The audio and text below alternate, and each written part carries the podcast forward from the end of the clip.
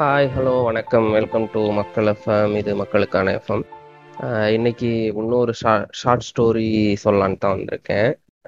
கவிப்பித்தன் எழுதின பாலி அப்படிங்கிற அந்த புக்கில் இருந்து. இது இந்த கதை வந்து கிட்டத்தட்ட வந்து ஒரு நார்த் தமிழ்நாடு அந்த ஏரியாவில் இருந்து தான் இருக்கும். ஏன்னா இவரோட ஊர் அப்படி அந்த ஏரியாங்கிறதுனால இவர் எழுதியிருக்கிற எல்லா புத்தகங்களுமே கிட்டத்தட்ட அந்த ஏரியாக்களை சுற்றி தான் இருக்கும். இவரோட பிணங்களின் கதை இல்லை ஊர் பிடாரி இந்த மாதிரி புக்காக இருக்கட்டும் இந்த புக்காக இருக்கட்டும் எல்லாமே. ஆப்வியஸாக ஒரு எழுத்தாளர் வந்து அவர் எந்த இடத்துல இருக்கிறாரோ அதை சுற்றி தான் வந்துட்டு அவங்க எழுதுவாங்க. சரி ஓகே வாங்க கதைக்குள்ளே போகலாம் கதை பேர் வந்து பரிகாரம். நம்ம கதையோட ஹீரோ வந்து யாருன்னு பார்த்தீங்கன்னா தாண்டவராயன். கிட்டத்தட்ட அவரை சுற்றியே தான் போகும். பார்ப்போம் அவர் என்ன பண்ணுறாருன்னா தாண்டவராயன் நல்லா நடுராத்திரிக்கு மேலே த தொடைக்கு நடுவில் கையை வச்சுக்கிட்டு குளிரில் அப்படியே நல்லா படுத்திருக்காரு. தூக்கமே வரல. என்ன மொத நாள் குடிச்ச அந்த குவாட்ரு அதோட போதை இறங்கி போயிருச்சு. அதனால அப்போலேருந்து தூக்கம் இல்லாமல் அங்கிட்டு இங்கிட்டு புரண்டு படுத்துட்டு கிடக்குறாரு. வைகாசி மாதம் புழுக்கம் வேற. உடம்பெல்லாம் ஒரே எரிச்சலாக இருக்கு. இன்னொரு ஒரு ஆஃப் சாப்பிட்டோம்னா நல்லா தூங்கலாமே அப்படின்னு நினச்சிட்டு இருக்காரு. எப்படா விடியும் அப்படின்னு சொல்லிட்டு உட்காந்துட்டு இருக்காரு. அப்போ நாலு வீடு தள்ளி ஒரு வீட்டில் அப்படியே சேவல் கூவிட்டு இருக்குது. அவருக்கு எந்திக்கலாம் சரி விடிய போகுது அப்படின்னு நினச்சா கூட உடம்பு எந்திக்கிறதுக்கு ஒத்துக்க மாட்டேங்குது. ரொம்ப டயர்டாக இருக்கு. அதுக்கடுத்து இவர் படுத்திருக்காரு. அண்ட் தள்ளி கொஞ்சம் தள்ளி அவரோட பையன் தண்டபாணி கை காலெல்லாம் விரிச்சுக்கிட்டு நல்லா பப்பரப்பான்னு தூங்கிட்டு இருக்கான். அவன் அப்படி தூங்குறத நல்லா அப்படியே அசந்து தூங்குறத பார்த்துட்டு இவருக்கு பொறாமையாக இருக்குது நல்லா ரெண்டு குவார்டர் குடிச்சிருப்பான் போல அப்படின்னு நினச்சி மனசுக்குள்ளே திட்டிகிட்டு இருக்காரு. அவர் ரெண்டு குவார்டர் குடிச்சிருந்தா விடிஞ்சு வெளி வெயில் வர்ற வரைக்கும் நல்லா தூங்கலாம். ஆனா அதுக்கு தான் வாய்ப்பு இல்லையே. அந்த ஒரு குவார்டரை தேத்துறதுக்கே அவர் பட்ட பாடு பெரும்பாடு. தூரத்துல வந்துட்டு எங்கேயோ நாய் குலைக்கிற தெருநாய் குலைக்கிற சவுண்டு கேட்குது அதுக்கப்புறம் ஒரு நாய் குலைக்கிற சவுண்டு கேட்ட உடனே அப்படியே வரிசையா நிறைய நாய்களா குலைக்குது. அப்புறம் அப்படியே அவர் வீட்டு பின்னாடி இருக்க ஆந்த எல்லாம் சவுண்ட் விட்டுட்டு இருக்குது. நல்ல காலம் பிறக்குது நல்ல காலம் பிறக்குது இந்த வீட்டுக்கு நல்ல காலம் பிறக்குது அப்படின்னு ரொம்ப சத்தமான குரல்ல வந்துட்டு ஒரு குடுகுடுப்பக்காரன் வந்துட்டு வந்துட்டு இருக்கான். கொஞ்சம் தூரத்துல அது கேட்குது அவர் வீட்டுக்கு மேற்கு சைட்ல இருந்து அப்படியே ஒவ்வொரு வீடா அவன் சொல்லிட்டு வரான். இவருக்கு சவுண்டு கேட்டுட்டு இருக்கு. இவனுக்கு ஒரு வேலையே இல்லை வந்துட்டான் காலங்காத்தால அப்படின்னு நினைச்சிட்டு இவர் திரும்பி திரும்பி படுத்துக்கிட்டாரு. அப்புறம் இவர் வீட்டு பக்கத்துல வந்த உடனே கெட்ட காலம் பிறக்குது கெட்ட காலம் பிறக்குதுன்னு அதே சவுண்டு கேட்குது இது இவருக்கு ரொம்ப பக்கத்துல கேட்குற மாதிரி இருக்கே அப்படின்னு சொல்லிட்டு எந்திச்சு பாக்குறாரு. அவன் சொல்றான் கெட்ட காலம் பிறக்குது கெட்ட காலம் பிறக்குது. இந்த வீட்டுல ஒரு காவு கேக்குறா ஜக்கம்மா காவு கேக்குறா அப்படின்னு ரொம்ப சத்தமா கத்துறான். ட்ரு ட்ரு ட்ரு ட்ரு அப்படின்ட்டு குடு குடுக்க அடிச்சுட்டு கத்துறான். அவர் என்ன ஆகுது அப்படின்னு சொல்லிட்டு கதவை திறந்து முன்னாடி எட்டி பார்க்குறாரு அவர் வீட்டு வாசல்ல தான் நின்றுட்டு இருக்கான். அவருக்கு பகீர்னு ஆயிடுச்சு யாரோட வீட்டை பார்த்து நம்ம வீட்டை பார்த்து தான் கத்துறானா அப்படின்ட்டு வந்து பார்க்குறாரு அந்த உடனே அவன் சொல்கிறான் இந்த வீட்டுக்கு வாசல் சரி இது இன்னொரு காவு கேட்குது காவு கேட்குது அப்படின்னு சொல்லிட்டு திருப்பி ஒருக்கா சொல்கிறான் சொல்லிட்டு அவன் பாட்டுக்கு போயிட்டான். ஆனால் அடுத்த வீட்டுக்கு முன்னாடி போய் நின்றுட்டு நல்ல காலம் பிறக்குது நல்ல காலம் பிறக்குது. இந்த வீட்டில் மங்கள காரியம் நடக்க போகுது. அப்படின்னா சொல்லிட்டு போறான். இவருக்குன்னா நெஞ்சு பதற தொடங்கிருச்சு. நம்ம வீட்டுக்கு முன்னாடி மட்டும் ஏன் அப்படி சொன்னான்? காவு கேக்குதுன்னா என்ன அர்த்தம்? சாவு விழ போதா ஐயோ திரும்பவுமா? அப்படின்னா யார் சாவ போறா? அப்படின்னு யோசிச்சுட்டு இருக்காரு. அவர் வீட்டுல இருக்கதே அவரும் அவரோட பையன் தண்டபாணியும் தான். தண்டபாணிக்கு நாற்பது வயசு இவருக்கு அறுபத்தெட்டு வயசு. தண்டபாணி வந்து என்ன பண்றான்னா பக்கத்து டவுன்ல சித்தால் வேலை பார்த்துட்டு இருக்கான். அவன் வாரத்துக்கு ரெண்டு மூணு நாள் தான் வேலைக்கே போவான். மிச்ச நாள்லாம் வந்துட்டு போயிட்டு வந்து அந்த சம்பளத்தை வச்சுட்டு குடிச்சிட்டு சுத்திக்கிட்டு இருப்பான். இல்லாட்டி யார்ட்டையாவது கடன் வாங்கியாவது குடிச்சிட்டு சுத்திட்டு இருப்பான். அவனுக்கு கல்யாணம்லாம் ஆயிடுச்சு அவனுக்கு வந்து ஆனால் வள்ளின்னு ஒரு ஒய்ஃப் இருந்தா அவளோட ஒரு ஆறு வருஷம் தான் சேர்ந்து இருந்தான். அவங்களுக்கு வந்து ஆம்பளை ப ஒரு பையனும் ஒரு பொண்ணும் ரெண்டு குழந்தைங்க. இவன் இவன் கல்யாணம் பண்ணிட்டு இவன் அப்பவும் குடிச்சிட்டு இப்படி சுத்திட்டு இருந்ததுனால அந்த வள்ளி பொண்ணு வந்துட்டு அதுவா வேலைக்கு போய் விவசாய கூலியெல்லாம் பார்த்து ஏதோ பிள்ளைங்களை வளர்த்துட்டு குடும்பத்தை நடத்திட்டு இருந்துச்சு.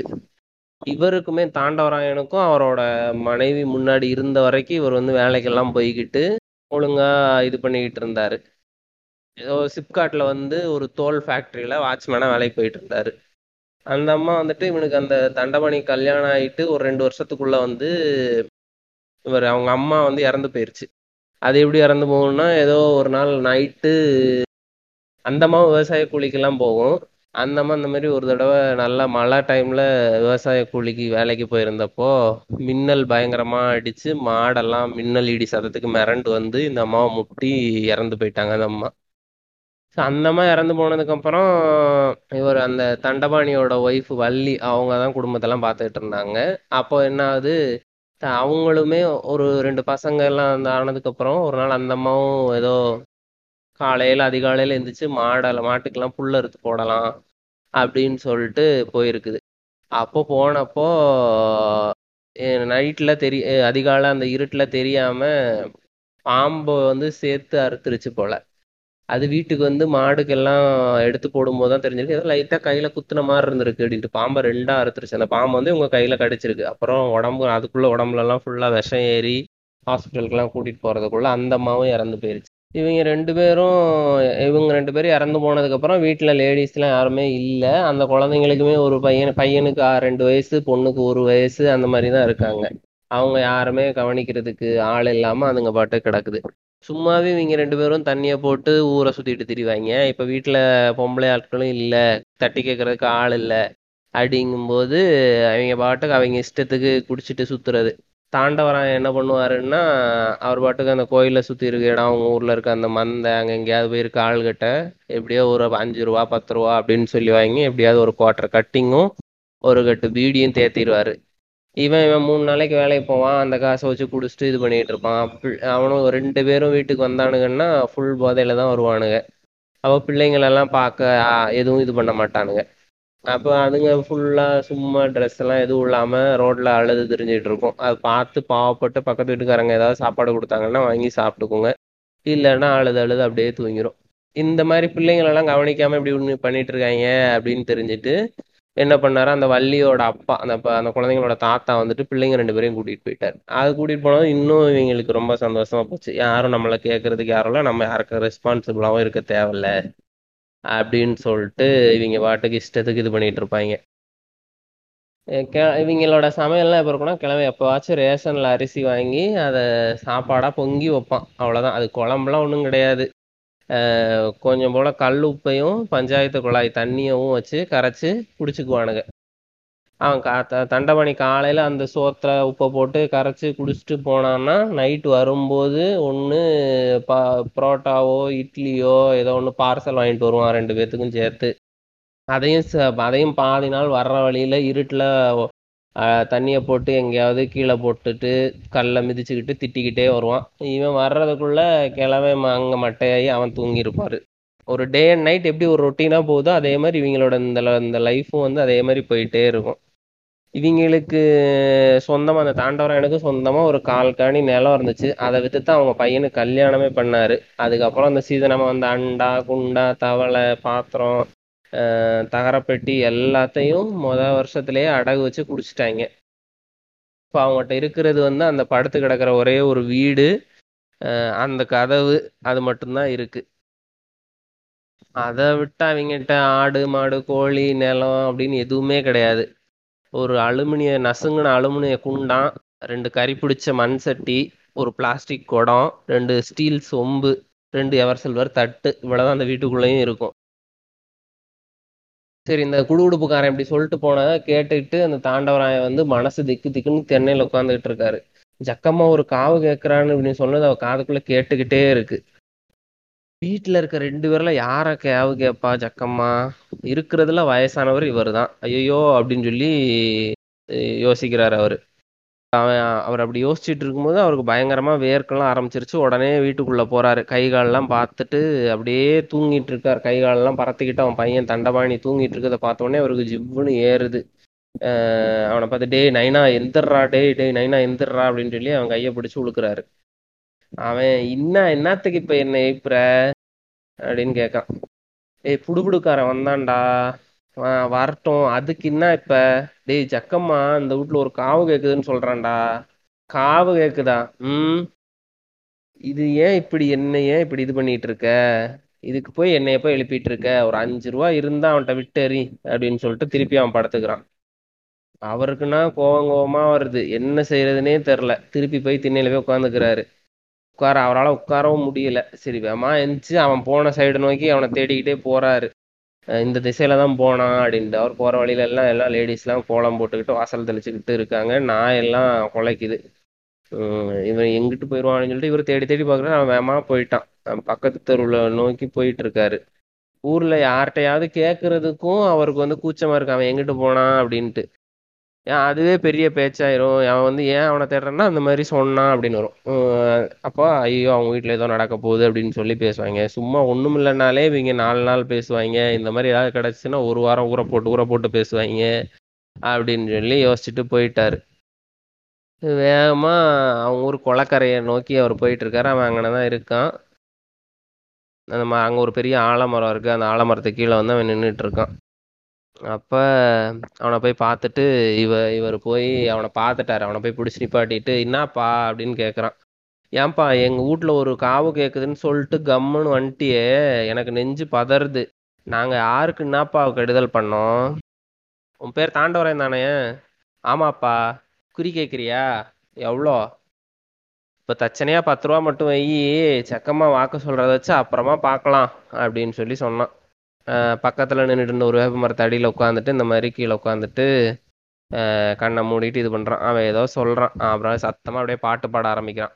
பஜனம் பஜனம் பஜன கிராரா ரங்கநாதுடா ஆளு வேலு சூளாயுதனே நட்சத்திரனே குருபரனே தேவுடான மஸ்தான கொண்டு தாண்டராயரு பேரு ராசிக்கு ஜாதகம் இப்போ பார்க்க போனான் அப்படின்னு சொல்லிட்டு அவர் கையை பிடிச்சி இழுத்துட்டு உனக்கு நாளுக்கு நாள் டைமுக்கு டைமு நெஞ்சில் பாரம் மனசில் கஷ்டம் அதனால நீ இப்போ ஜாதகம் கேட்குற அதனால ஒன்றும் மிஸ்டேக் இல்லை.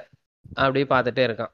அப்போ வந்து அப்படி இப்போ பாடிட்டே இருந்துட்டு அவன்கிட்ட என்ன சொல்கிறான் உனக்கு ஆகாத பங்காளி ஒருத்தர் வந்து உன் வீட்டு வாசல் கீழே வந்து ஏதோ செய்வனை செஞ்சு புதைச்சி வச்சுருக்கான்.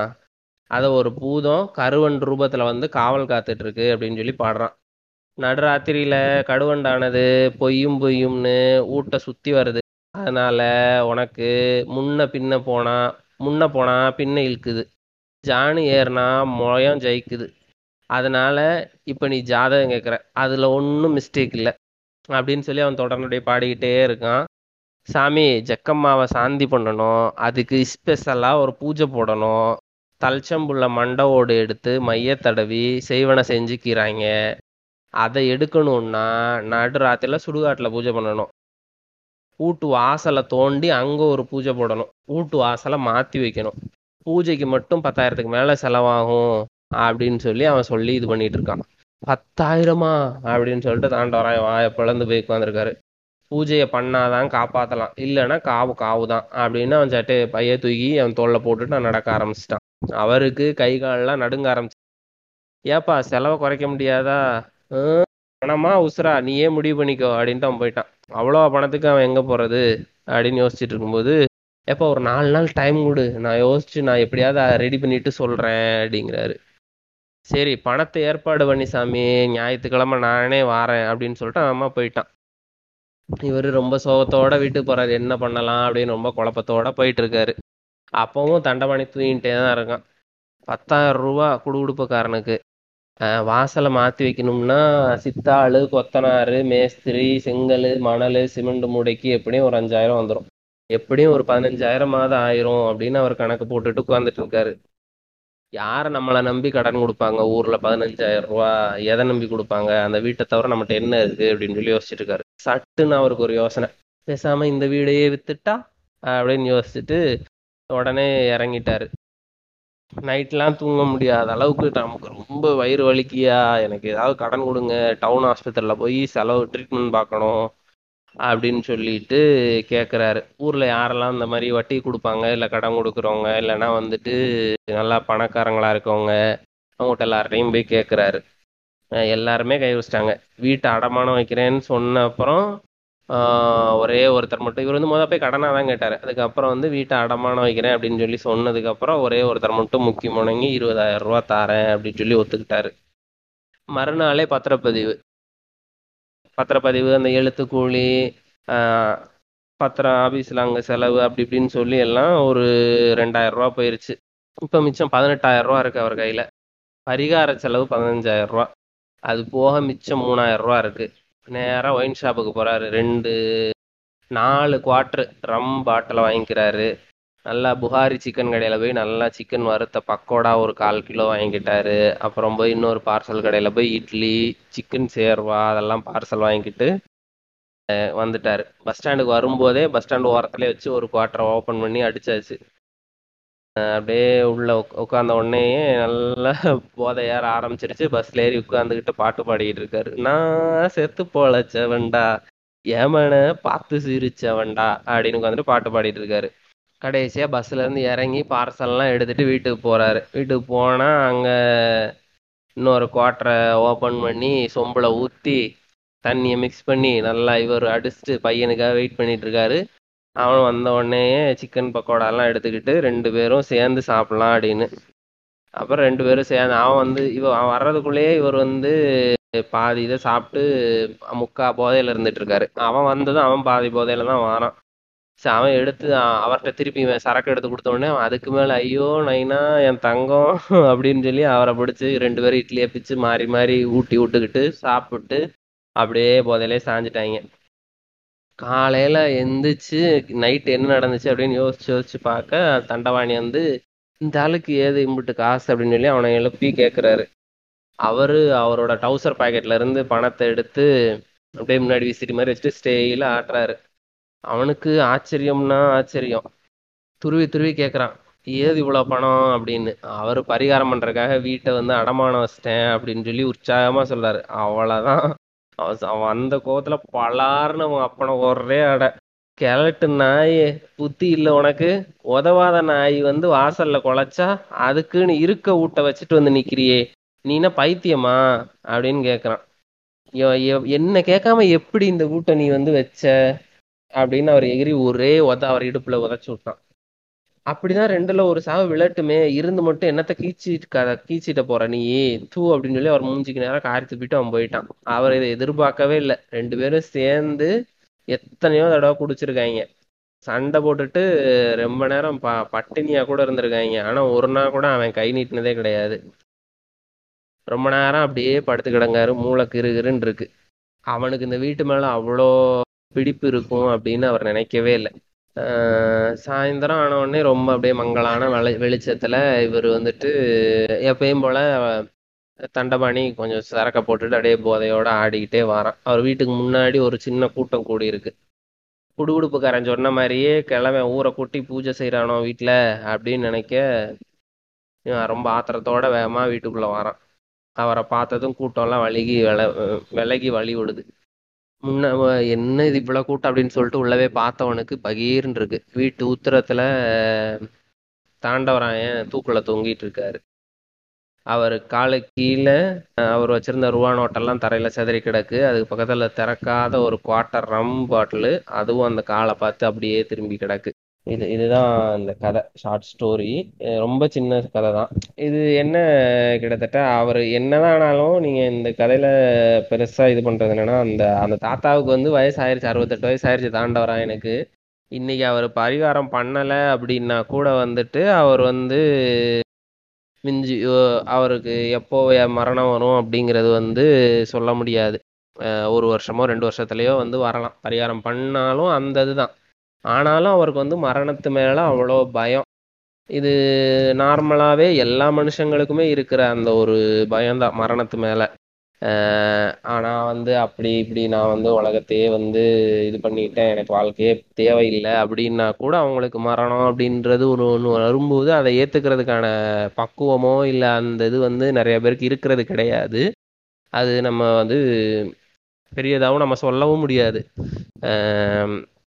இன்னொன்று வந்துட்டு என்னன்னா என்னதான் வந்து அப்பாவா இருந்தாலோ பையனா இருந்தாலோ அவனுக்கு வந்து அந்த வீட்டு மேல ஆசை இருக்கு. நான் வந்து சாவ போறேங்கிற அந்த ஒரு இது கூட இல்லையே அந்த ஒரு கன்செஷன் கூட இல்லையே எனக்கு இந்த வீடை ஊத்துட்டேனே அப்படிங்கிறது ஒரு அந்த சோகத்தில் தான் அவர் வந்து சூசைட் பண்ணிக்கிறாரு.